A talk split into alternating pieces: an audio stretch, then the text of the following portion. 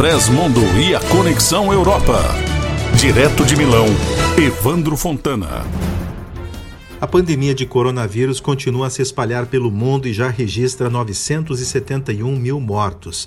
Na França, 10.008 novos casos positivos para a Covid foram registrados nas últimas 24 horas e 68 pessoas morreram. Esta crise exige cooperação, exige inventar novas soluções internacionais. Eu acredito na ciência e no conhecimento. E assim a humanidade vencerá esta pandemia e será encontrado um remédio, disse ontem o presidente francês Emmanuel Macron em discurso na Assembleia Assembleia Geral da ONU. Nos Estados Unidos, o número de mortes por Covid-19 passou de 200 mil, mais de 20% de todas as mortes do mundo, apesar do país ter somente 5% da população mundial. De acordo com os últimos dados coletados pela Universidade Johns Hopkins, o marco foi alcançado quase sete meses depois do anúncio da primeira morte no final de fevereiro. Os Estados Unidos têm cerca de 70 mil mortos a mais do que o Brasil, em segundo lugar. Na Itália, no entanto, nas últimas 24 horas foram registrados 1.392 novos casos e 14 mortos, dados que têm se mantido estáveis nos últimos dias.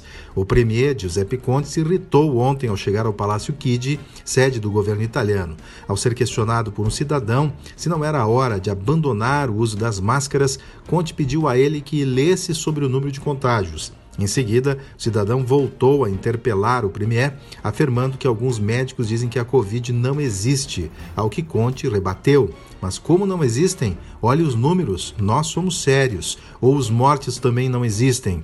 Não digamos bobagens, concluiu Conte. Na Espanha, na comunidade autônoma de Madrid, capital, vivem aproximadamente 850 mil habitantes que, desde o dia 21 de setembro, cumprem as medidas restritivas impostas para conter a propagação da Covid-19. Os habitantes das 37 áreas com restrições não podem sair da sua zona a não ser por motivos de comprovada necessidade, como ir ao médico ou ao trabalho. No entanto, os cidadãos não são aconselhados a deixarem suas casas. As áreas selecionadas são aquelas que registram uma incidência superior a mil casos por 100 mil habitantes, continuamente nos últimos 14 dias.